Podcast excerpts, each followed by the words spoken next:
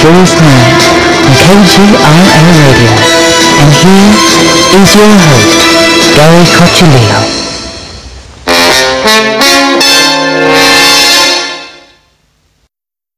All right, we're back on. All right, That was so kind of strange. so anybody who's listening to this episode, in the middle of that conversation, we got disconnected. Kind of strange. oh, did I lose you again?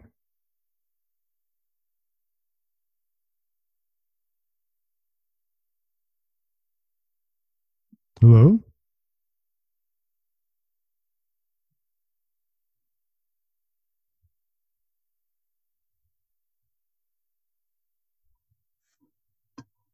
You back again? Yeah, yeah, it keeps going in and out. Do I still? Huh.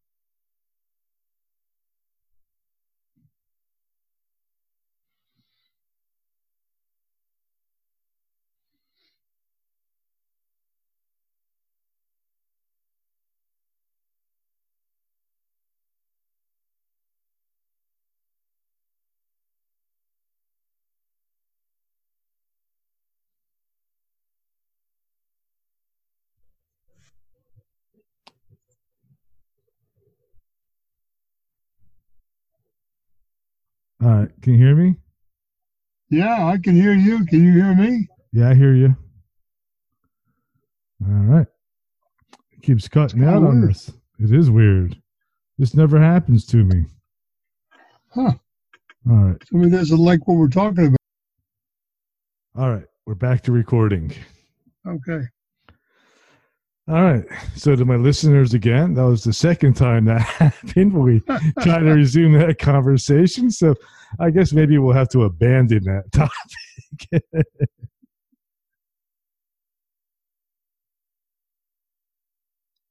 huh.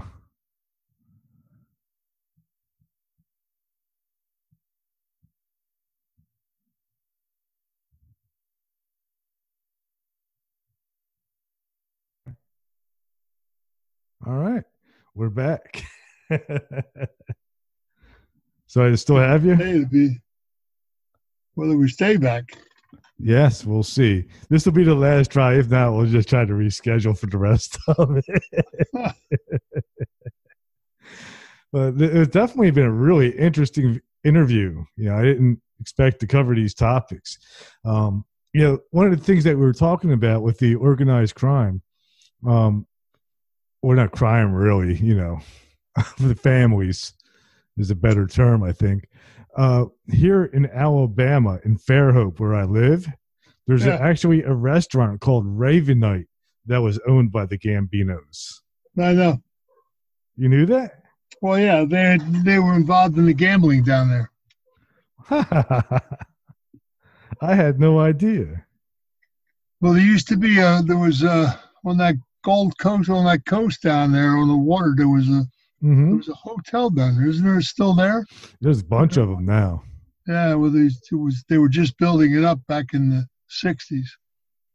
You know, it was kind of a they had there was there was a casino down there that Frank Costello was actually started it, and uh, the Cellini family, Cellini, Cellini family were get were Meyer Lansky's gambling people, and they hmm. started most of the gaming up in the country. And then different families, Gambinos had other business down there, so they took certain things over and stuff. And when, when Costello wasn't around any longer. Huh. Oh, I know. I was happy to find a place where I could get real pizza.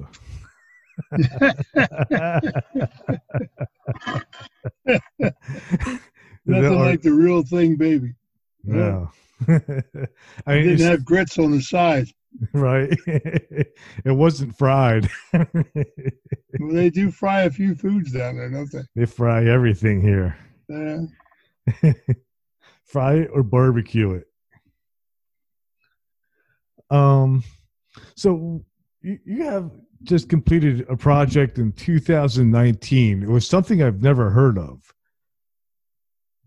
Uh, it was like dragon something. Oh, that was a favor I did for Sean Stone. Sean Stone did this uh, picture. That was a, a, show he put together. Um, I think that's the one.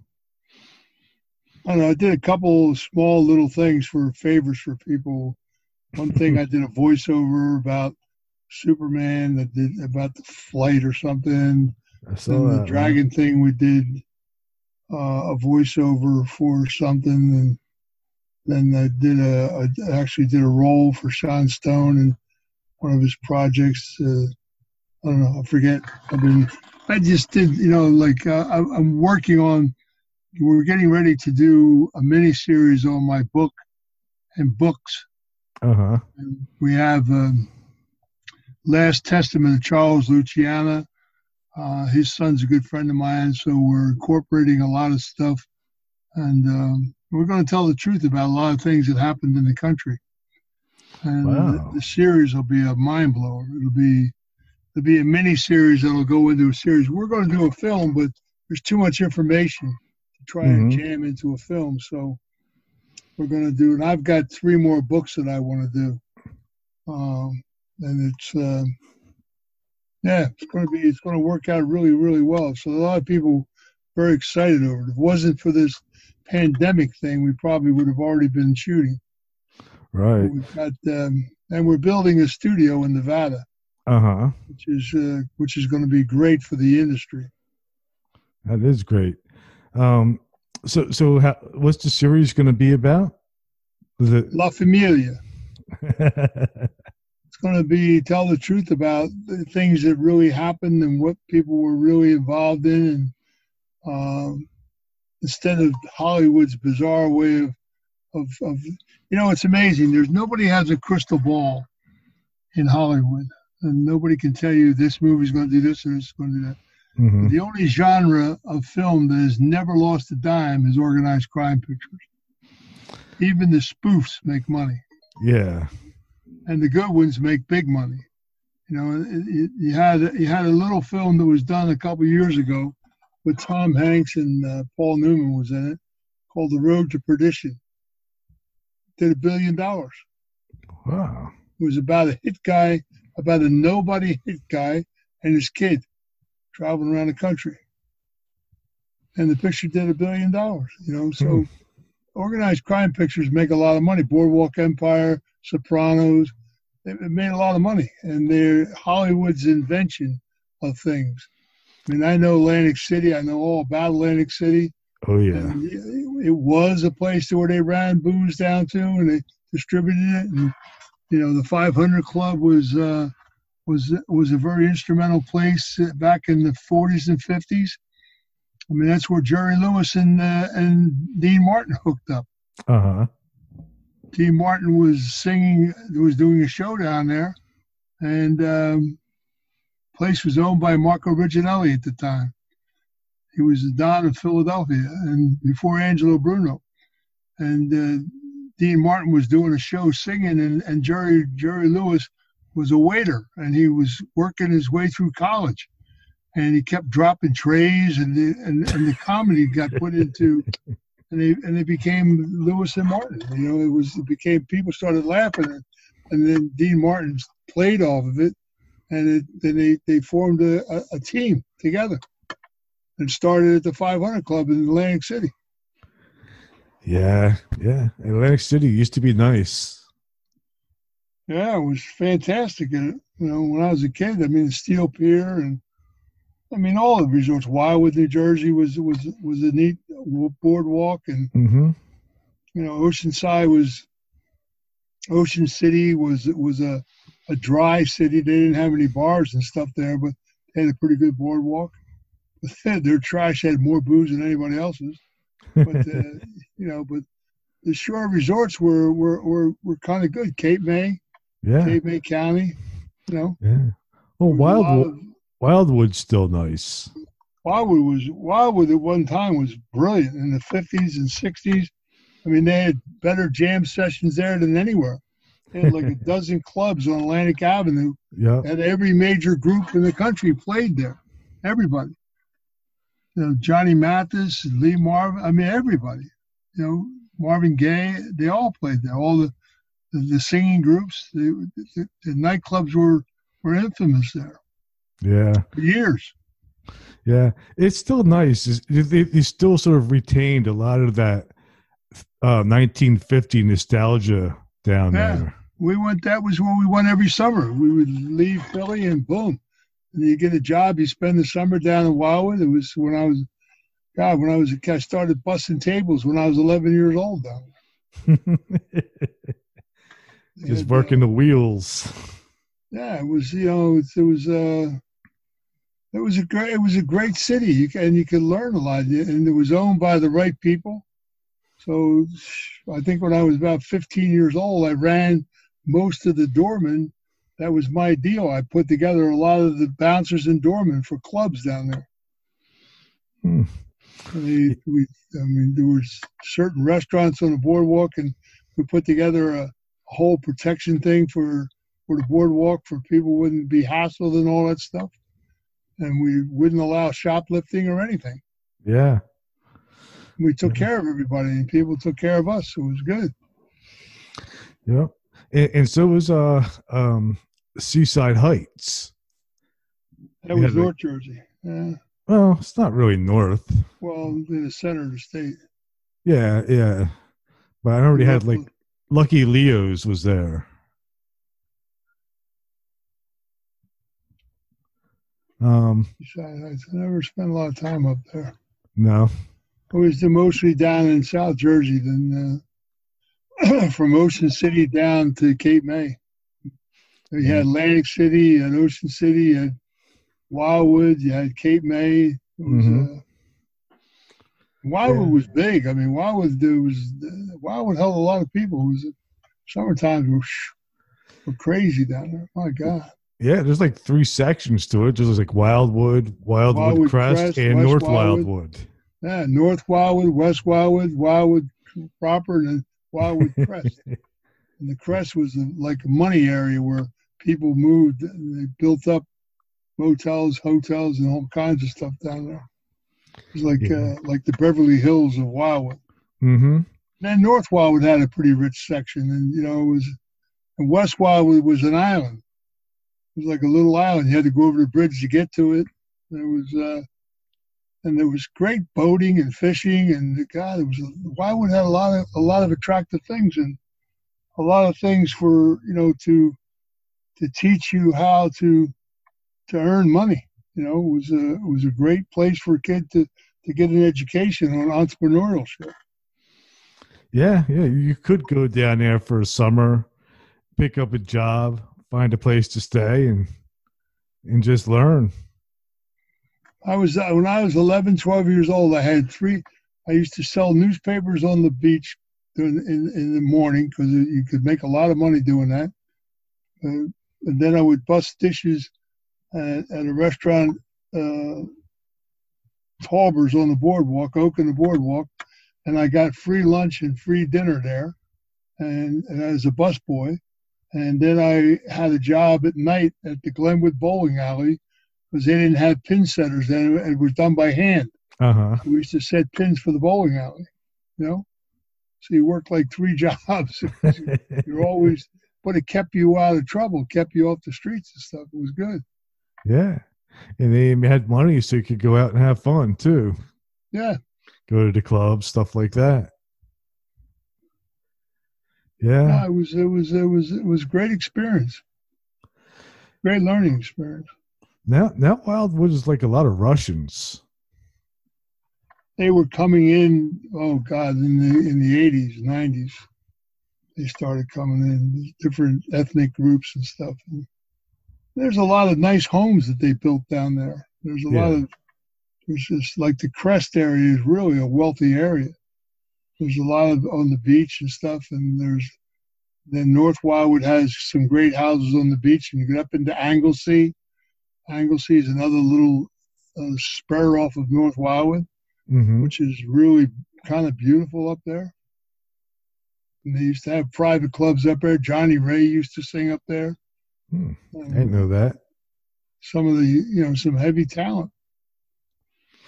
Yeah, it was, at the Bolero Club in, center Wildwood. There was a club called the Bolero Club. Had the biggest stage in all the country, or mm-hmm. for acts. I remember Johnny Mathis used to perform there for Sinatra. A lot of people. How about Elvis? I don't know if Elvis ever made Wildwood. I you know I have to- I have to stop and think about that. I don't think he. I don't know if he ever if he ever performed in Wildwood. He had to do Atlantic City, I would have to assume. Yeah, Atlantic City he did. No, he did Atlantic City. No, he did Atlantic City. And, and then I guess at the end, he just sort of played in Vegas. Well, he was at the end. He was he, he was way overweight. And he was too many drugs. Very sad. Yeah, terrible. Very sad. He was a nice guy. I liked him actually. I've met him several times. Really? Yeah. Wow. What What do you think of the Elvis movies? I mean, he was. Uh, You know, he, was, young such when a- he was doing those. He was such an iconic figure that, you know, they were like slappy, you know, mushy movies that Mhm. that you know because of him, anything he touched, he made money with. yeah. You know, he was an iconic individual. He was. uh He had a. He had. He he, he developed a style that, you know, was just his and it was unique.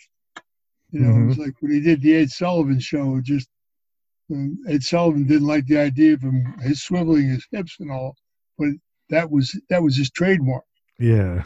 You know, and he and he just blew Ed Sullivan away. To the response of the people when he had him on there, how people everybody went crazy. They he had more response from any other show than he ever did. Hmm.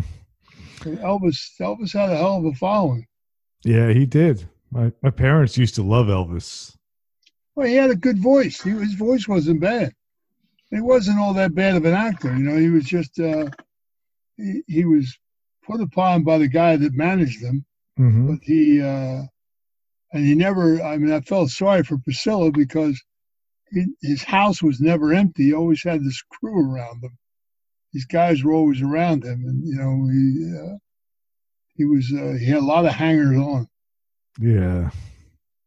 But when So- you got to sit down with him one on one, he was he was a he was a good guy. I liked him. He was a pretty nice. That's pretty cool. I most um, entertainers are. Most people are, are, you know, when they get a chance to be themselves.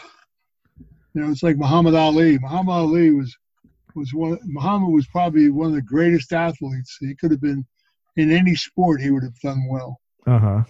And when you got by himself and talked to him, he was he was he was a super guy. He and I were, were very good friends. Wow. That's pretty cool. I always had a lot of respect for Muhammad Ali. He could fight, you know. Eh, but like I said, any sport he tried, he would have been good at. He was just a great athlete. Yeah.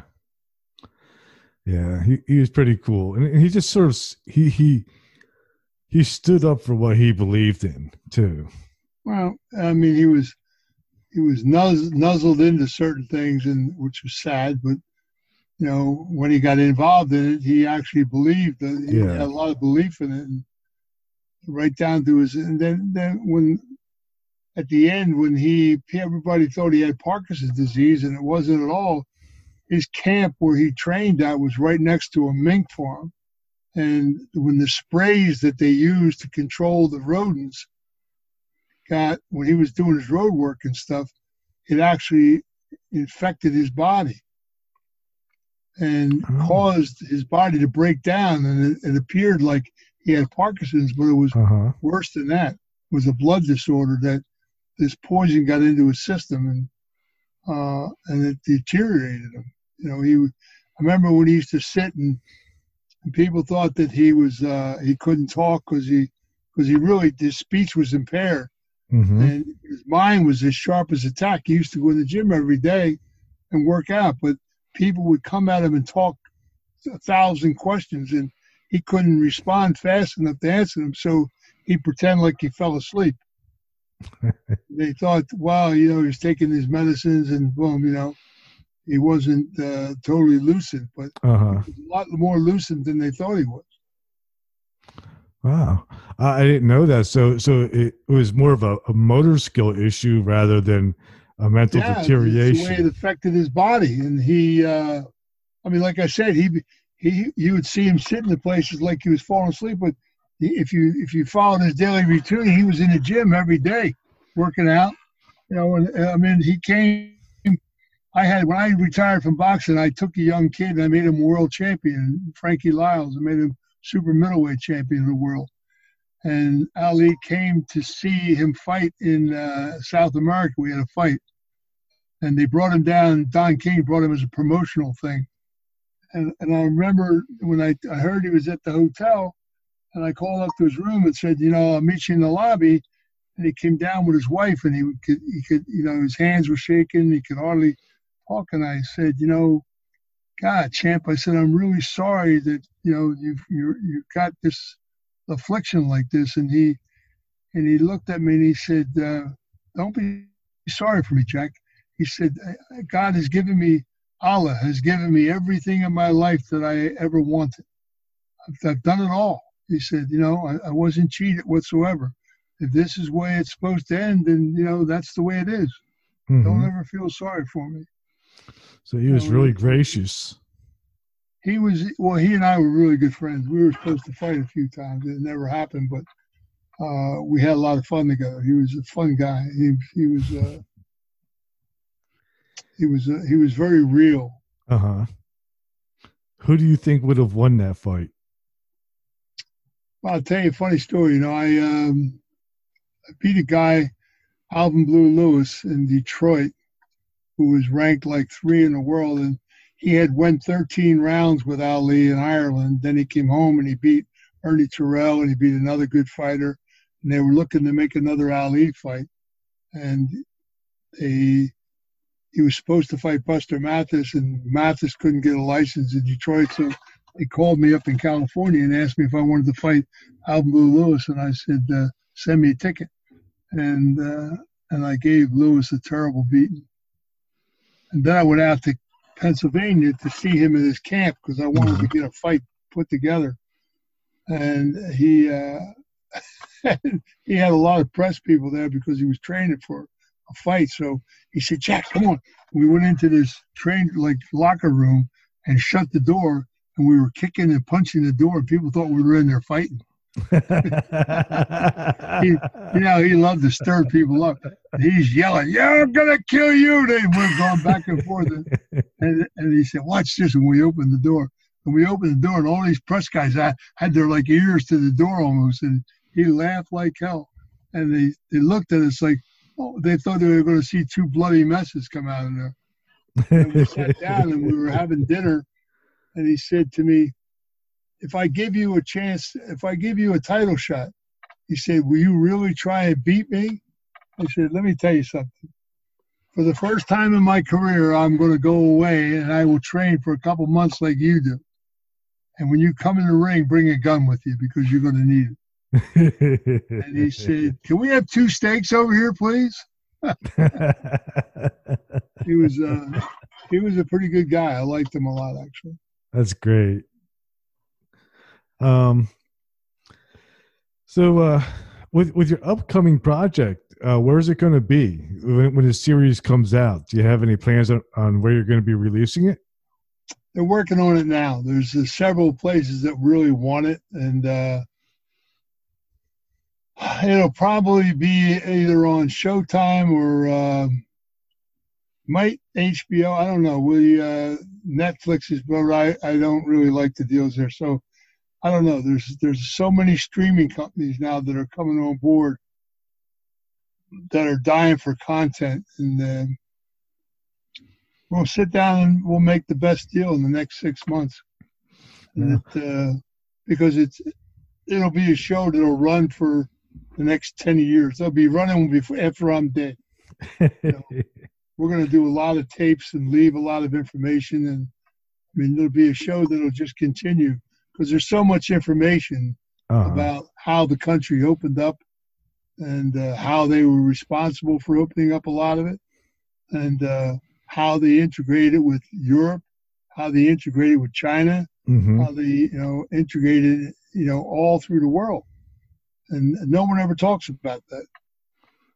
Yeah, You know, yeah, all they ever talk about is is things like they they, they only talk about things like The Sopranos, you know, yeah. foolish things, you know, and, uh, and it was a much bigger situation than that, much much bigger. And, and you should know that you lived in Trenton, where you're talking about. Yeah. There were some serious people that lived in Trenton. Mm-hmm. I said Angelo Bruno had several businesses in Trenton. Yes. I know. Yeah. Uh, I'm really looking forward to it. Before, when this series comes back on or before it comes on, I'd love to have you back on. Yeah, for sure. I'll let you know. Yeah, That'd be great. And uh, do you have like a book out or anything? There's a book out now. If- If you go to familylegacythenovel.com, takes you right to Amazon. Uh, the book's on. It's a five-star book on Amazon, and uh, in 30 days or so, we'll be pushing another book out.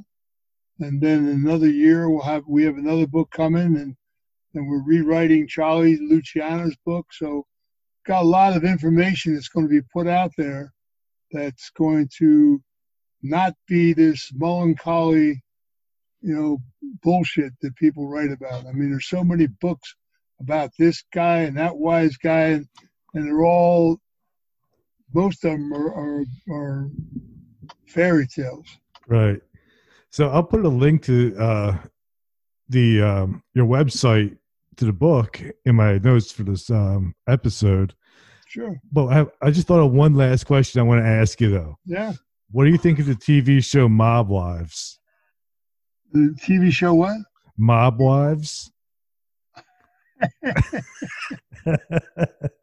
I think I've seen that once or twice. They did the movie, and I think then they turned it into a television show. yeah. and there's there's a lot of uh, a, a lot of comedy for me to watch stuff like that's like The Sopranos. You know what I'm saying? Uh huh. You're talking about fiction, uh, about people that, although the ironic part of that is, and, and if you're Italian, you know this, that the wife was really the strength of a lot of families. Oh yeah.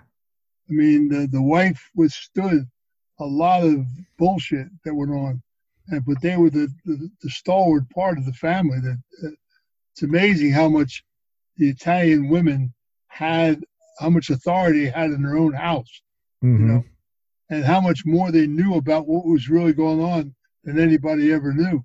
Yeah. She never seen them get indicted or or brought in front of grand juries, and they probably had more information than anybody, you know Yeah. but they were they never they never talked about it. They were very closed mouthed and very protective of their families. They held a lot of families together, Yeah. which was kind of good. You know, I uh, I always respected that. Yeah. That, that that show almost portrays them as the opposite of that. Yeah, that's what that makes me laugh. You know, it's You like know, that they They're running the around gossiping. Yeah, they come out of the woodwork and you know take over this and take over that. I said, yeah, right. Uh, Never. never on a Sunday would that happen. yeah. We, we You know, it's good television. reality TV isn't actually real. That's uh, absolutely correct. I mean, they did that one movie where the I think it was called The Kitchen with Mhm. Melissa McCarthy, where the wives, with the, the husband said went to jail, and the wives took over the street business and everything. Please give me a break. You, can you see a woman out there punching, swapping punches with a guy no. a gang of guys? You know, or someone pulling a gun and sticking it in their face? My God, they'd have a heart attack. right? You know, it's uh, yeah, people don't understand the reality of what strength some people had. I mean, I've got scars all over my hands where I took knives off of people, and, and if you pull a gun on me, you better shoot. You better be pulling the trigger. I'll take it off you and stick it up your ass. You know, and, and I've done that enough times in my life. You know, people think they're going to brave waving a gun around, and you know, they're just so when you do that a few times, it makes puts a fear in people that they wouldn't even dream of Mhm. pushing you that far, you know. And this it's where the word respect comes in at.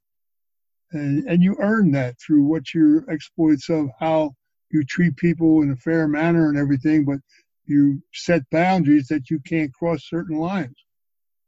If you cross that line, it's like, you know, they, they used to talk about my father being uh, the Lord Lord executioner and shit like that. And you know, and Albert just ran the families with a stringent with a stringent line. If you if you came into the business, you knew what you were coming into.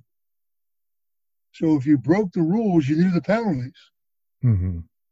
And when someone would come to him and say, "Oh, but you know, why don't you give me a second chance?" Albert would look at them and say, "Yeah, if I give you a second chance, you're going to take my kindness as a weakness, and one day you're going to rat on us because you're weak." Right. Understand? And yeah. and they didn't. He didn't tolerate that. And so, and when they when they say, yeah, they killed thousands of people, but they were all involved in the business. They were not innocent bystanders. Mm-hmm. They never killed innocent people. They only policed their own business, and they kept it very strict. Murder Incorporated was one of the neatest things ever put together because they, if it wasn't for a guy ratting some people out, they would have never broke that up. It was so well put together. There was no telephone calls. There was no. The people went and seen people face to face. And if you were doing a, a, hit in Chicago or a hit in here or a hit there, someone came and spelled it out to you. Wasn't uh, done on the phone or you know any dumb shit like that. So they were well they were well orchestrated and they were all over the country. In fact, they were all over the world when the CIA was formed, and the CIO was the OSS, and then it turned into the CIA. The mm-hmm. OSS was put together by Charlie Luciano, and when they put the CIA together, they it was a, in a period when white people weren't allowed in China. So the CIA couldn't do certain things in China. They used guys from Murder Inc. to go to uh-huh. to take care of business. You know, and they controlled the, the, the, they controlled most of the military bases, all the all the canteens and the and the, and the pool tables and, and all that cigarette machines and all that stuff belonged to organized crime. That's where the interfacing of, of one hand washes the other was at. Yes. You understand what I'm saying? Yeah, yeah. They all watched out they watched the back door of each other for a long time until the right. Kennedys came around and you know, Bobby Kennedy was a, his father wanted to put everybody in jail because he was under thumb to Chicago for so many years. And, that, and that's a long story. So one day we'll chat about. Yeah, absolutely. if you if you ever sat down and said, who was the number one person responsible for Jack Kennedy's death? Who was his father? His father. I mean, first of all, people never realized that Jack Kennedy was not going to live out his term. He was a very sick man. He was dying of Addison's disease, which is a deterioration of your spinal cord. He had syphilis. He had four diseases. They used to shoot him up every day so he could function and walk around. And he would, his father would rather see him die the way he died than have him die as a physical effect and put a black mark on the family. Mm-hmm. And people say, well, why? That's awful cold to think that way. And I say, well, yeah, look what he did to his daughter. He lobotomized his own daughter because she suffered from ADD before any doctors had any kind of prescribed medicine or any way of handling ADD. And he was always afraid she was going to stand up at a function, stand up on a table and do a tap dance or something. Uh-huh. But she was wigging out a lot. You know what I'm saying? Yeah. Like a lot of people with ADD do. They just do strange things in, in front of people. And Joe Kennedy just said, we can't have that in my family. And his, his daughter sat staring out a window for like 60 years before she passed away. It's a terrible thing to do. Yeah, to your own daughter. I mean, yeah. God's sake. I wouldn't you be able to live with myself. Well, I mean, there were institutions you could have sent her to in mm-hmm. Zurich or Switzerland or whatever. But to, just to bottomize her and stick her in a room where she looked out a window, that's, you know, that's about as cold as you can get, son. Yeah. But there's a lot of stories about, you know, things that he did that, that provoked the Bay of Pigs was created by him. Right. He told his son that those soldiers don't need bullets in their gun because if they fire one by mistake, it's going to set off a whole deal. They were all slaughtered in that war. They they were like sitting ducks, and some CIA people got killed there, and that made the CIA angry. So that was one. You had you had so many hostilities that it, no one could figure out the conspiracy theories of how Kennedy, what happened, who did this, who did that, you know, and, and you had the oil people of Texas made a fortune off of what they call surplus oil. And as soon as Jack got elected, his father whispered in her ear and said, You got to put a tax on those people. They're getting away with all that money. You should be taxing it. And when you put a tax on surplus oil, it costs those guys between two and three hundred million dollars a year. Think that didn't make somebody angry? Oh, sure it did. You know, so there's just a lot of things like that. You know, Bobby was a niche in everybody's side. You know, it was just there were, there were a lot of things that the Teamsters they were after Hoffa at that time. The the, the uh, mine workers up in the Northeast were uprising. The bank was going through a changeover from from the gold standard to Federal Reserve. There were just a lot of changes going on in the country that left a lot of turmoil. So no one could really put. So the Warren Commission come in and and put all this bullshit down about the one bullet theory and, and Lee Harvey Oswald and and and it's all garbage. and it's been proven to be non-true. Yeah. You know, so it's it's just, uh, but that's a whole it's a big story. But that's in my book. Read the book. You like it. I can't wait. but anyway, thank you for the time, and yes. I hope your listeners got something out of it. Oh, they're gonna love this. You you, you are gold. That's great. But enjoy yourself down there in Alabama, my friend. I will. Thank you. We'll do this again when the show comes out. Yeah, for sure. You take care. You too. Thanks. Have a Bye. great night. Bye bye.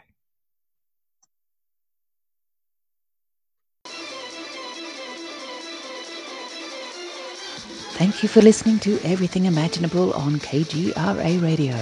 You can reach Gary at everythingimaginable2020.com or email him at everythingimaginable2020 at gmail.com. He's also on Facebook, Twitter, Instagram, and LinkedIn.